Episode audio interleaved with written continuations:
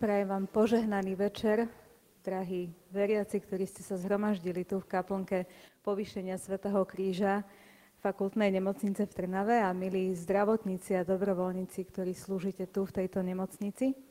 Téma tejto duchovnej obnovy je taká viac slávnostná, ale ešte predtým, než e, začneme, tak e, by som chcela z tohto miesta srdečne pozdraviť aj otca Rudolfa Kopinca, ktorý sa nemohol zúčastniť tejto duchovnej obnovy, ale je s nami spojený e, prostredníctvom Rádia Mária, tak ako aj veľká časť našich poslucháčov.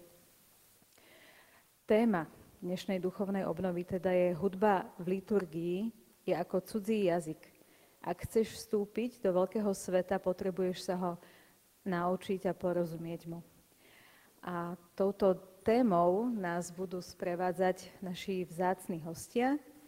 Dôstojný pán Ladislav Mišura, farský vikár v Seredi. Srdečne vítajte. A organista Pavol Gábriš. Tak ja odozdávam slovo, aby sme mohli sa započúvať do tónov hudby a dozvedieť sa veľmi zaujímavé veci.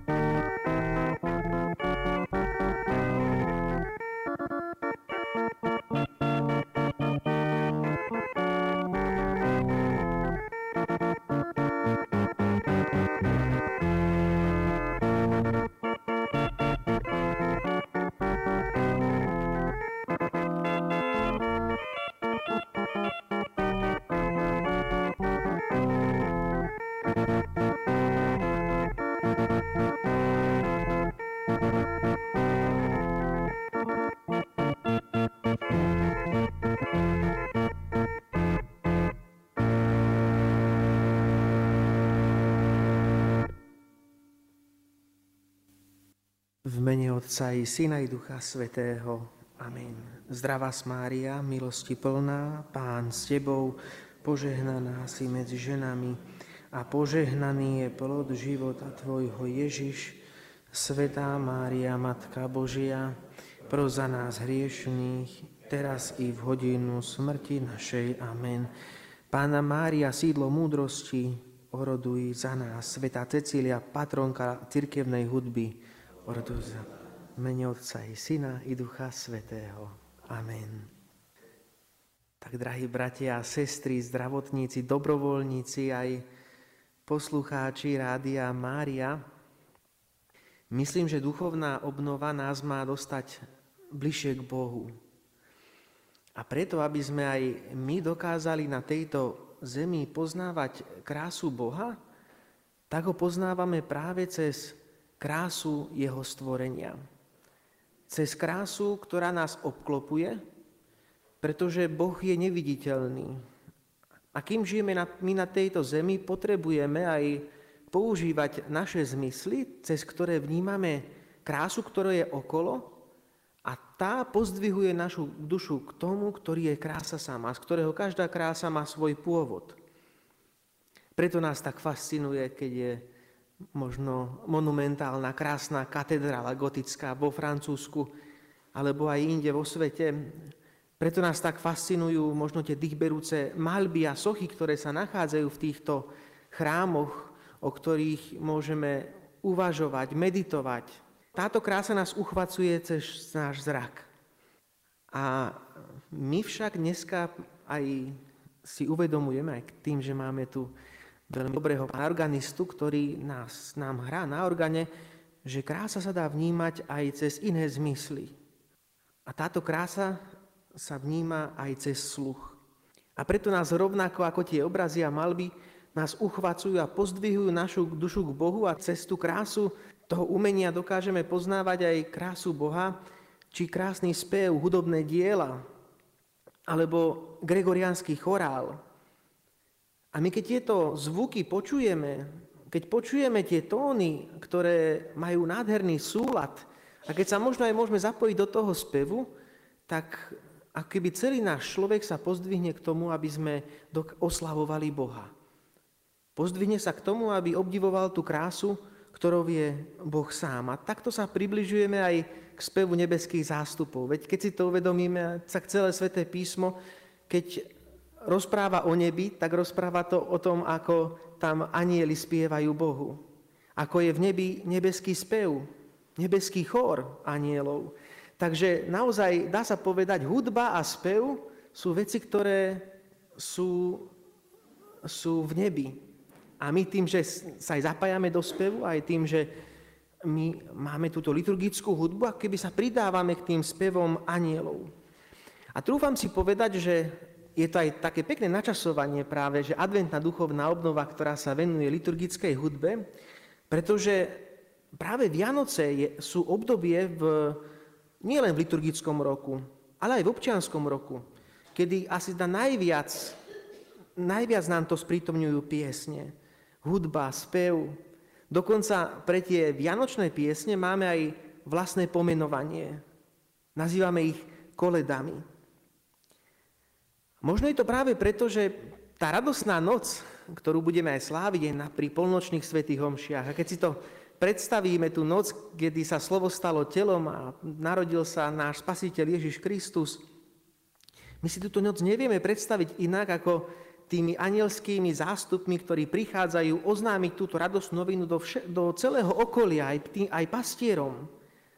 A týmto pastierom spievajú sláva Bohu na výsostiach a na zemi pokoj ľuďom dobrej vôle. Teda ako keby ten biblický príbeh, ten príbeh narodenia pána Ježiša, už keď len to počujeme, ako keby v ušiach nám znie krásny spev anielov, ktorým ohlasujú túto správu. A dokonca tieto slová Gloria in excelsis Deo, sláva Bohu na výsostiach, sa dostávajú do našej liturgie, keď na sviatky spoločne spievame tento chválospev a nazývajú liturgia, že oslavná pieseň. Teda naozaj ten anielský, anielská správa o narodení Mesiáša sa dá sa povedať spieva. Sláva Bohu na výsostiach. A my ju spievame pri každej slávnostnej svetej omši. A je dokonca také zaujímavé, že môžeme si aj všimnúť takú skutočnosť, že aj svetské rádia, nielen katolické rádia, ale aj svetské rádia v tomto období hrávajú piesne, kde sa veľmi často spomínajú Pán Ježiš, kde sa spomína Mária, kde sa spomína Jozef, kde sa spomína celý tento biblický príbeh. A nikomu to nepríde zvláštne. Nikto to nenazve nejako, že, že to je svetuškárske a že v rádiu, v sekulárnych rádiách by sa hrali pesničky o Ježiškovi a o Márii. Ale práve na Vianoce a v tom období predvianočnom, keď si zapneme akékoľvek rádio, tak máme aj tieto vianočné piesne, ktoré sa tam nachádzajú a spievajú nám o tom biblickom príbehu. Hudba je teda niečo, čo nás obklopuje, čo chce vyjadriť naše emócie, ale čím aj my chceme niečo, niekoho osláviť. Keď niekto prichádzal, spievali mu na slávu, volali mu na slávu, aj Bohu teda anieli spievajú na slávu a my sa chceme zamerať aj tieto chvíle práve na hudbu v liturgii. Hneď treba urobiť také zvláštne rozdelenie, pretože liturgická hudba je hudba duchovná, ale nie každá duchovná hudba je liturgická. Pretože kým duchovná hudba môže byť akákoľvek pieseň, alebo instrumentálna skladba, alebo nejaké hudobné dielo, ktoré je inšpirované nejakým duchovným, náboženským námetom, motívom, liturgická hudba má aj a musí mať aj určité, dá sa povedať, pravidlá, ktoré zodpovedajú liturgii. Také hneď prvé rozdelenie, ktoré si my musíme urobiť, je to, že liturgická hudba je hudba, ktorá je určená na liturgiu, teda má byť posvetná. Keby sme išli do hebrejčiny, vieme, že slovičko svetý znamená oddelený, iný. A preto aj veci, ktoré boli určené na Boží kult, keď sa oslavoval Boh, ktorý bol svetý, teda radikálne iný, odlišný, tak aj na kult používali ľudia veci, ktoré sa odčlenili z používania obyčajného na to, aby sa použili práve na Boží kult. My takto máme napríklad posvetné nádoby. Aj v židovstve mali posvetné nádoby v chráme. Máme posvetné miesta. Napríklad aj cintorín je posvetné miesto. Chrámy, kaplnky, rôzne putné miesta, ktoré sú posvetné, ktoré sú vyhradené práve na používanie náboženské účely. Potom sú tie, ako sme povedali, posvetné nádoby, ktoré sa používajú pri liturgii. Dokonca aj kňazi, kňazi sú, dá sa povedať, posvetení, vysvetení, na to, aby boli odčlenení z ľudu, aby slúžili Bohu a ľuďom.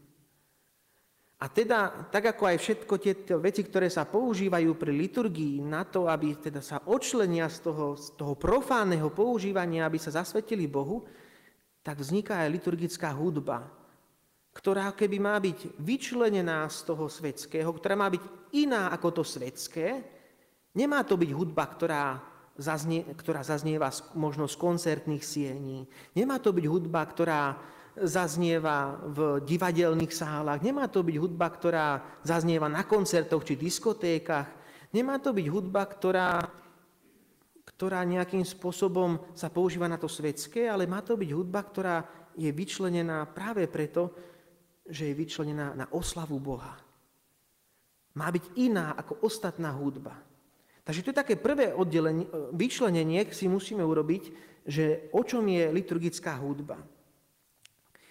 Bola vytvorená práve na ten účel, aby oslavovala Boha.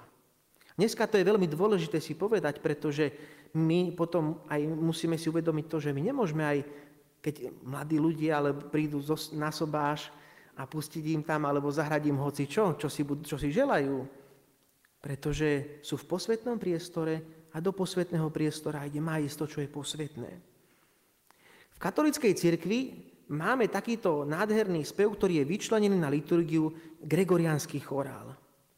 Gregoriánsky chorál vznikol v stredoveku a je to jednohlasý spev, zvyčajne to spievali muži a on bol vyčlenený práve pre liturgiu.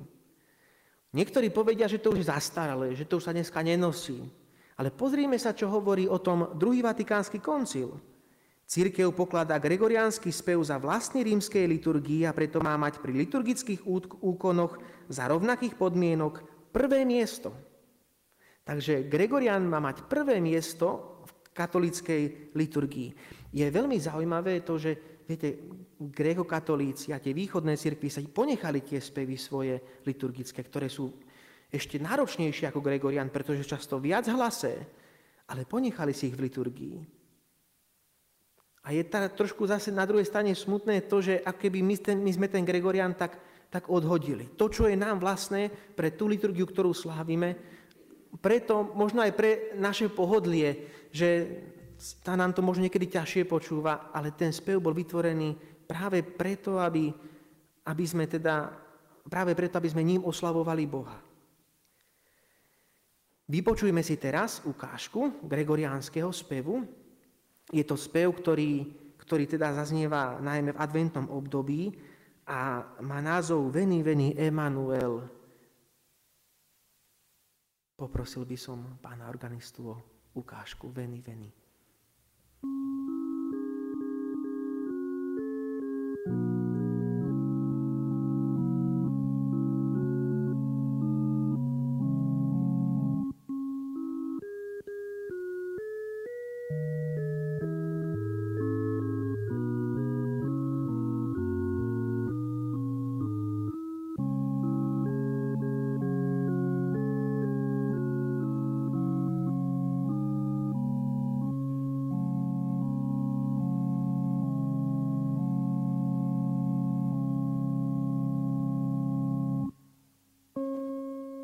Veni, veni,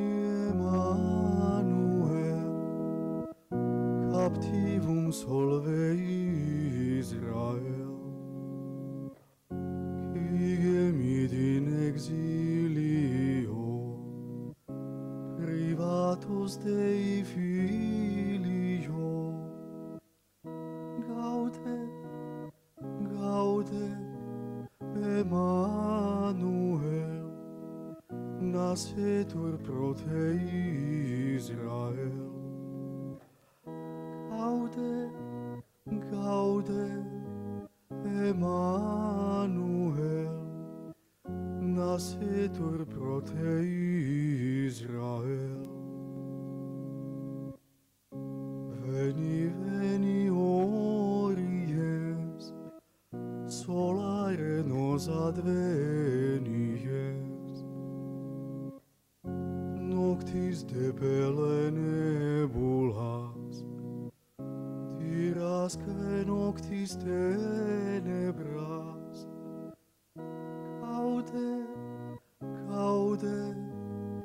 Emmanuel, nascetur pro te Israel.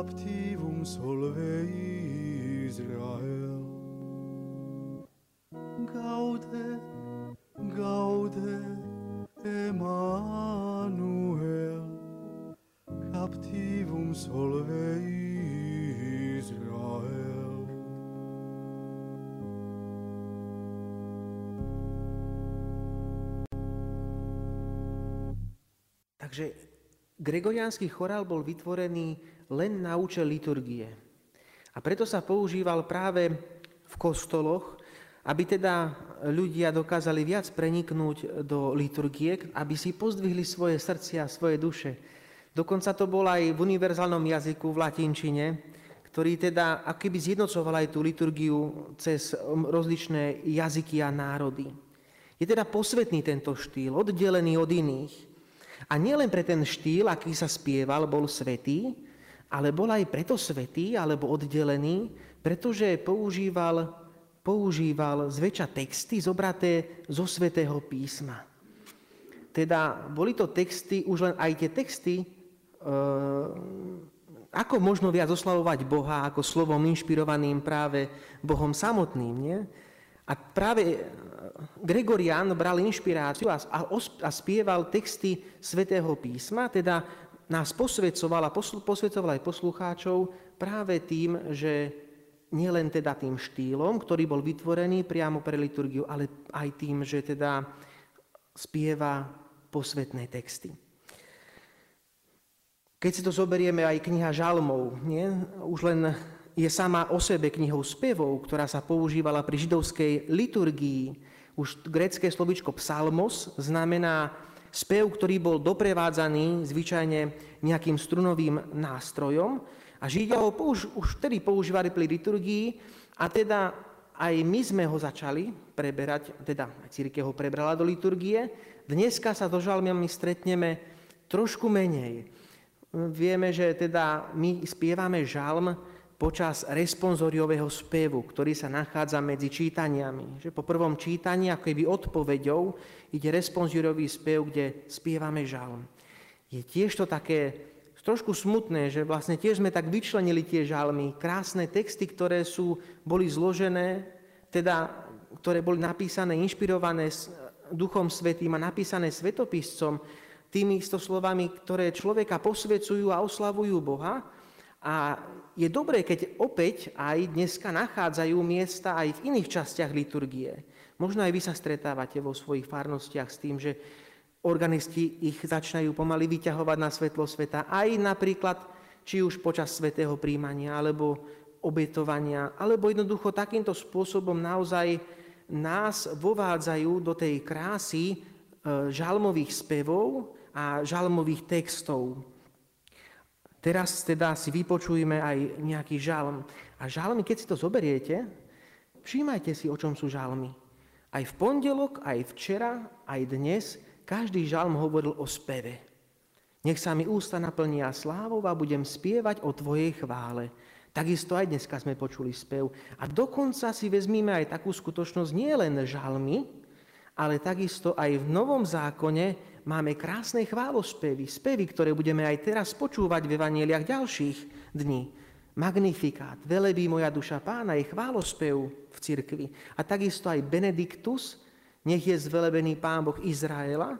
A potom ešte budeme mať pri obetovaní pána, teraz prepustíš, pane, svojho služobníka. To sú všetko chválospevy, ktoré církev, ranná církev používala ako spevy pri liturgiách. Takže aj, tak, aj takýmto spôsobom sa používali práve texty svätého písma na oslavu Boha, ktoré sa zhudobnili, ktoré ľudia spievali a teda my si teraz vypočujeme ukážku jedného zo žalmov.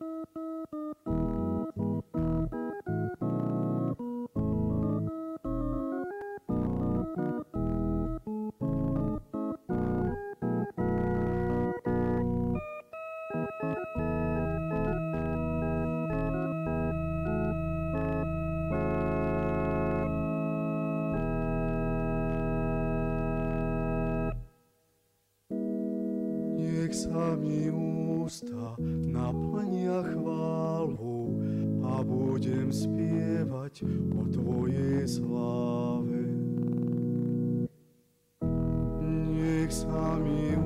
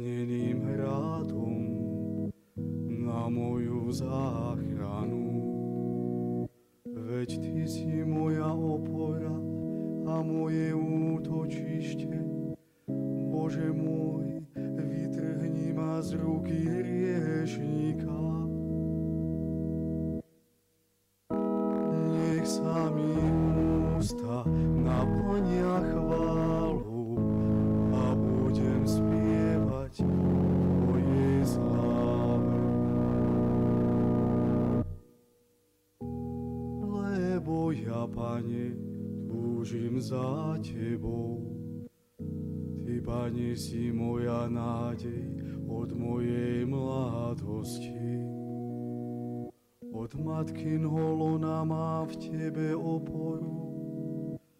Od života matky si mojím ochrancom.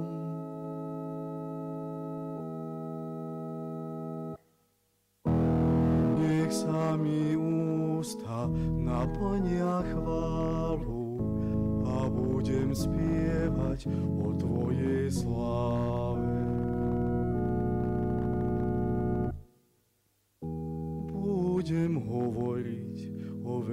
Veľkých činoch pánových.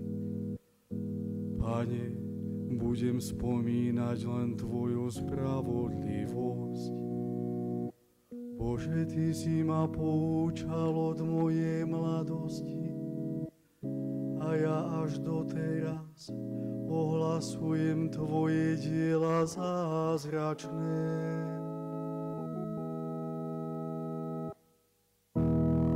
Nech sa mi účal ústa naplnia chválu a budem spievať o Tvojej sláve.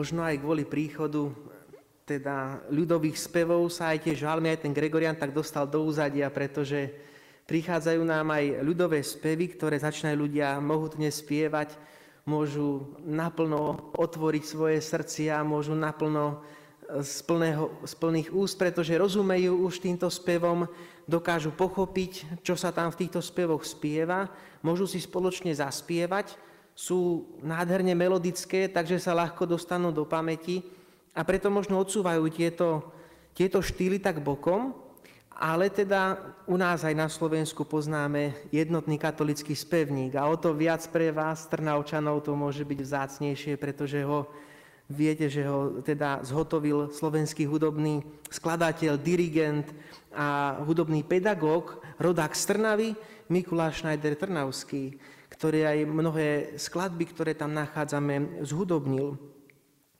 A ľudia si tieto spevy veľmi obľúbili, pretože, ako som povedal, boli v ľudovom jazyku a ľudí cez tie texty piesni uvádzali do toho, čo sa deje práve v liturgii.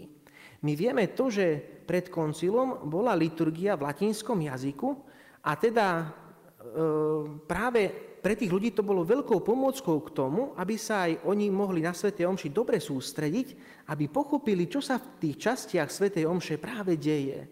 A práve spev je aj dobré to, že keď človek naozaj spie, keď spievame, tak musíme zapájať a dávať do toho viacej energie, teda aj nám to pomáha k tomu, aby sme dokázali aj v modlitbe sa sústrediť a dávať pozor. A preto aj pri liturgii, keď ľudia spievali tieto piesne, aj za, viacej zahlbovali do tých textov, ktoré tieto piesne mali a pomáhalo im to k tomu, aby pochopili, čo, sa, čo sa teraz tá liturgia obsahuje, čo sa teraz v tej liturgii modlí. A možno pre niekoho tieto spevy tiež sú také zastaralé, ale oni obsahujú nádherné hlboké texty. Keď sa človek do nich započúva, do týchto textov, tak naozaj môže pochopiť aj hĺbku viery našich predkov, ktorí možno tieto texty skladali s takouto svojou nábožnosťou krásnou, ktorú mali, ale sú naozaj veľmi hlboké a nás často privádzajú k tomu, aby sme sa dokázali úžasne zamyslieť nad hĺbkou liturgie a hĺbkou toho, čo nám Svetá Omša chce dať. Preto aj si teraz môžeme vypočuť jednu teda pieseň z jednotného katolického spevníka Adventnú a všímajme si tam, drahí bratia a sestry, to, že ako, ako opisuje tá pieseň to, čo sa v liturgii deje. Ako nás chce voviesť do toho, aby sme si uvedomili, aha, čo teraz sa máme v liturgii modliť, na čo sa máme zamerať.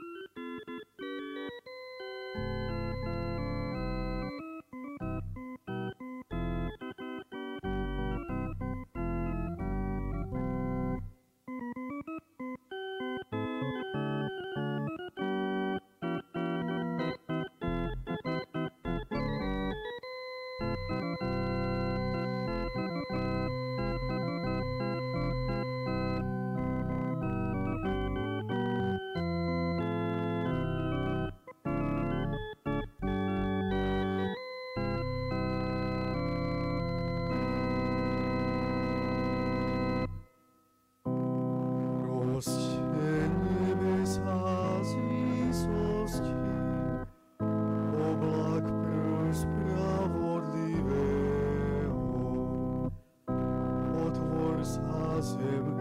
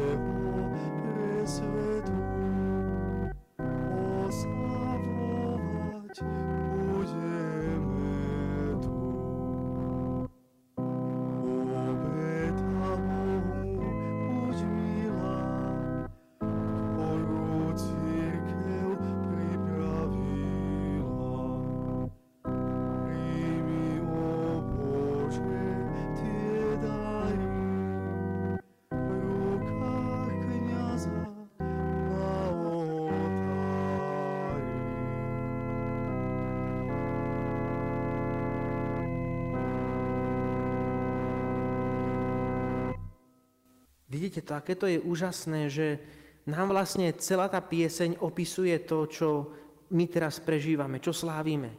Úvod nám ukazuje, keďže máme, e, to je rorate celý de super, roste nebesia z výsosti. To je úvodný spev k tejto svetej omši. Každý misál má teda, každá svetá omša má svoj úvodný spev, ktorý nás vovádza do hlavnej témy celej tej svetej omše. A keď ideme ďalej, tak tie úvodné spevy nás uvádzajú do kajúcnosti.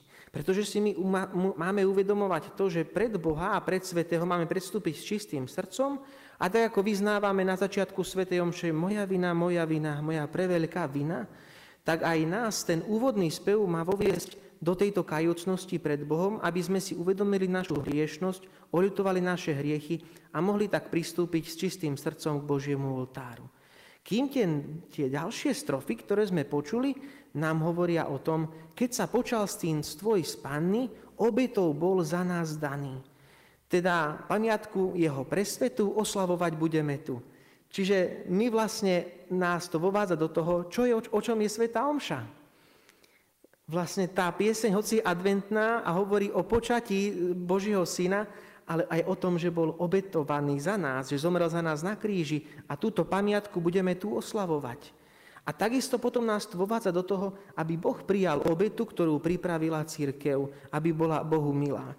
To sú všetko aj modlitby, ktoré sa kňaz modlí a modlil teda pri liturgii. Vlastne ľudia to vyspievali takýmto spôsobom pri, e, pri Svete Omši, pri piesni to vyspievali, to, čo sa kňaz pri oltári modlil a obetoval Bohu.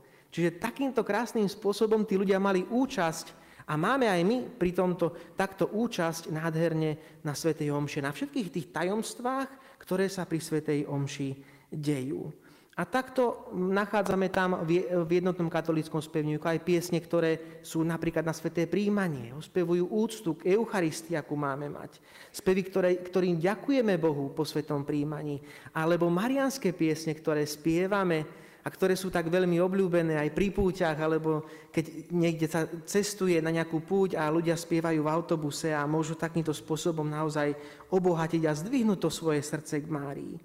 Na začiatku tejto duchovnej obnovy sme počuli aj hudbu instrumentálnu. Ešte to je tiež dôležitá hudba v liturgii a v chráme práve vyniká tento zvuk orgána. Orgán je aj svojou znešenosťou považovaný za kráľa hudobných nástrojov. A preto sa on využíva aj v kostoloch a v chrámoch, pretože církev chce dať Bohu to najkrajšie. A keďže je orgán kráľom hudobných nástrojov, tak aj kráľ tento má zahrať Bohu na jeho oslavu. A teda, aj keď si to zoberieme, všetci tí veľkí umelci, svetoznámi a majstri hudobní, či to bol Bach, Mozart, Beethoven, všetci títo majú vo svojom repertoári jedný z najväčších umeleckých kúskov skladali práve, práve pre liturgiu. Dokonca poznáme aj slávny Mozartov Requiem, ktorý bol zložený a vlastne tam je zaspievaná celá omša za zosnulých. Hej? Čiže oni celé sveté omše dokázali takýmto spôsobom zhudobniť a taký, takto naozaj teda tie najkrajšie, dá sa povedať, umelecké diela, ktoré títo umelci hudobní zložili, tak ich zložili práve z lásky k Bohu a na oslavu Boha.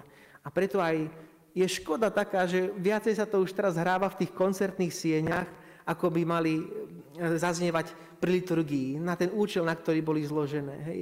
Ale či už to bolo organové, ale takisto oni skladali aj pre, pre zbory, polifónne hudby, alebo teda aj pre, pre orche, dá sa povedať, orchestrálne, keď, keď sláčiky hrali, alebo aj iné. Teda tieto, každopádne tieto liturgické diela, alebo hudobné diela boli zložené práve na, na oslavu Božieho majestátu a preto, aby pozdvihli duše veriacich k Bohu. Naozaj, keď to počúvame, tak sa človek cíti, že až nebi a že duša, duša vyletí až, až k nebesiam. Tak, drahí bratia a sestry, by som vás chcel pozvať k jednej veci, aby sme niečo si aj odniesli z tejto duchovnej obnovy také pre náš život. Že prečo spievať, prečo spev, prečo sa aj my máme zapájať do tohto liturgického spevu. A chcel by som vám ponúknuť také dva dôvody, prečo by sme aj my sa nemali hambiť spievať, s radosťou by sme mali spievať a aj sa ponárať do tej liturgickej hudby, ktorú nám církev ponúka. Jeden z týchto dôvodov je to, že človek sa pri speve, a ja som to už párkrát spomenul, dokáže lepšie sústrediť na modlitbu. Každý z nás to poznáme, ako často bojujeme v modlitbe s roztržitosťou, s únavou a s rôznymi inými vecami, ktoré, musia, ktoré našu modlitbu často sprevádzajú. A práve aj preto je dobrý spev, pretože, ako som povedal aj, že do, do toho do spevu musíme dať viacej energie, a musíme teda zapojiť celého človeka. Musíme sa sústrediť na to, že triafame tóny, aby boli správne. Musíme sa sústrediť na text, ktorý spievame. A teda nám osobne to pomáha viacej koncentrovať sa, aj viacej sa sústrediť na modlitbu. Aj nás to preberá z takého polospánku. Skúste napríklad, aj keď sa modlíte rúženec doma, alebo niekde, keď medzi desiatkami len zaspievate Ave Maria, zdravá z Mária. Ako vás to preberie, keď už možno tá naša hlava padá od únavy a už sa človek nevie sústrediť, skúsme desiatky predeliť, možno nejakým krátkým zvolaním, aj keď sme sami. Alebo, alebo len vtedy, keď napríklad sme doma a zaspievame si krásne piesne. Že jednoducho, jednoducho tá modlitba, preto aj svätý Augustín hovorí, nie, že kto spieva dvakrát sa modlí. Pretože naozaj aj ten duch náš môže byť viacej sústredenejší a dokážeme aj ten text vnímať s o to väčšou pozornosťou. A ten druhý dôvod, prečo je dobré, keď sa zapájame do spevu, a je to, že nás to stojí viacej námahy. Musíme intonovať, musíme sa sústrediť a tak možno dať Bohu ešte viacej, ako keby sme si len niečo zamamlali pod nos. Mnohé kláštory pred druhým vatikánskym koncilom, aj keď sa modlili napríklad liturgiu hodín a modlili sa žalmy, tak sa modlili takým spôsobom, že, sa, že ho modlili tzv. rektotóno. To znamená v, tom v jednom tóne. To znamená, že oni keď, keď mali slávnostné vešpery, tak samozrejme tieto žalmy spievali aj krás, krásnymi nápevmi. Ale keď bol obyčajný deň, nejaká féria, bežný deň pracovný, tak aj napriek tomu tieto žalmy spievali v jednom tóne. A bolo to práve aj možno práve preto, že im to pomáhalo jednak k tomu, aby sa na ten text dokázali sústrediť, ale uvedomovali si aj jednu vec, že modlitba má oslavovať Boha. A duša mu má vždy spievať, aj keď to je len v jednom tóne. A má to byť teda niečo, niečo iné, ako len bežný rozhovor s ľuďmi. Hej, teda má to byť niečo iné ako bežný rozhovor s ľuďmi a teda aj ten obyčajný ten obyčajný cez fériu žálm, ktorý kvázi má, ide, ide zarecitovať alebo sa ide spoločne modliť, tak má, podsadí ho trošku ešte vyššie tým, že ho spieva v jednom tóne, spieva ho vyššie, viacej dá do toho námahy, viacej dá do toho pozornosti. Teda naozaj, ako keby sme tým spevom, aj my tým, že pozdvihneme ten svoj hlas, oslavujeme Boha dvakrát tak krásne. Tak, drahí zdravotníci, poslucháči Radia Mária, drahí bratia a sestry, spievajte pri svetých omšiach, spievajte spolu s najbližšími, spievajte na oddeleniach, tam, kde pracujete, spievajte ľuďom, ktorí sviatky musia stráviť na nemocničných lôžkach.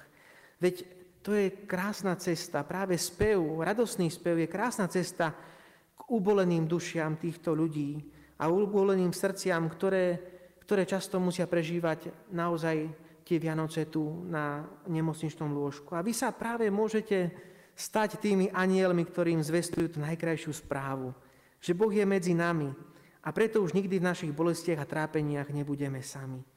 A to je, myslím, že naozaj krásny dôvod na to, aby sa naše ústa naplnili spevom a chválou. Nech je sláva Otcu i Synu i Duchu Svetému, ako bolo na začiatku, tak nech je teraz na veky V mene Otca i Syna i Ducha Svetého.